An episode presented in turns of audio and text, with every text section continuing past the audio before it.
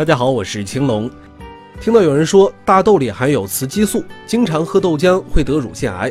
其实是这样，大豆中含有一种物质叫异黄酮，它的化学结构和人体雌激素接近，因此被称为植物雌激素。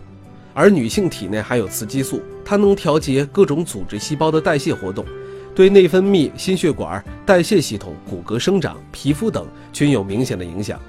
不过如果含量过多，也会对卵巢、乳腺、子宫内膜等身体部位有损害，甚至可能诱发多种女性肿瘤。其中乳腺纤维瘤就是雌激素偏高可能引发的一种良性肿瘤，常见于十八至二十五岁女性。因为青春期卵巢功能旺盛，体内雌激素分泌水平过高，而绝经后雌激素水平高或采用雌激素替代的女性，以及第一胎的生育年龄大于三十五岁或未生育、产后未哺乳的女性，患癌的概率也可能会增加。但是大豆中的植物雌激素不一样，它所表现出的活性仅相当于人体雌激素的百分之一至千分之一，并不会产生多么明显的坏影响。相反，它能够起到调节人体雌激素的作用，在人体内雌激素分泌不足时起到弥补作用，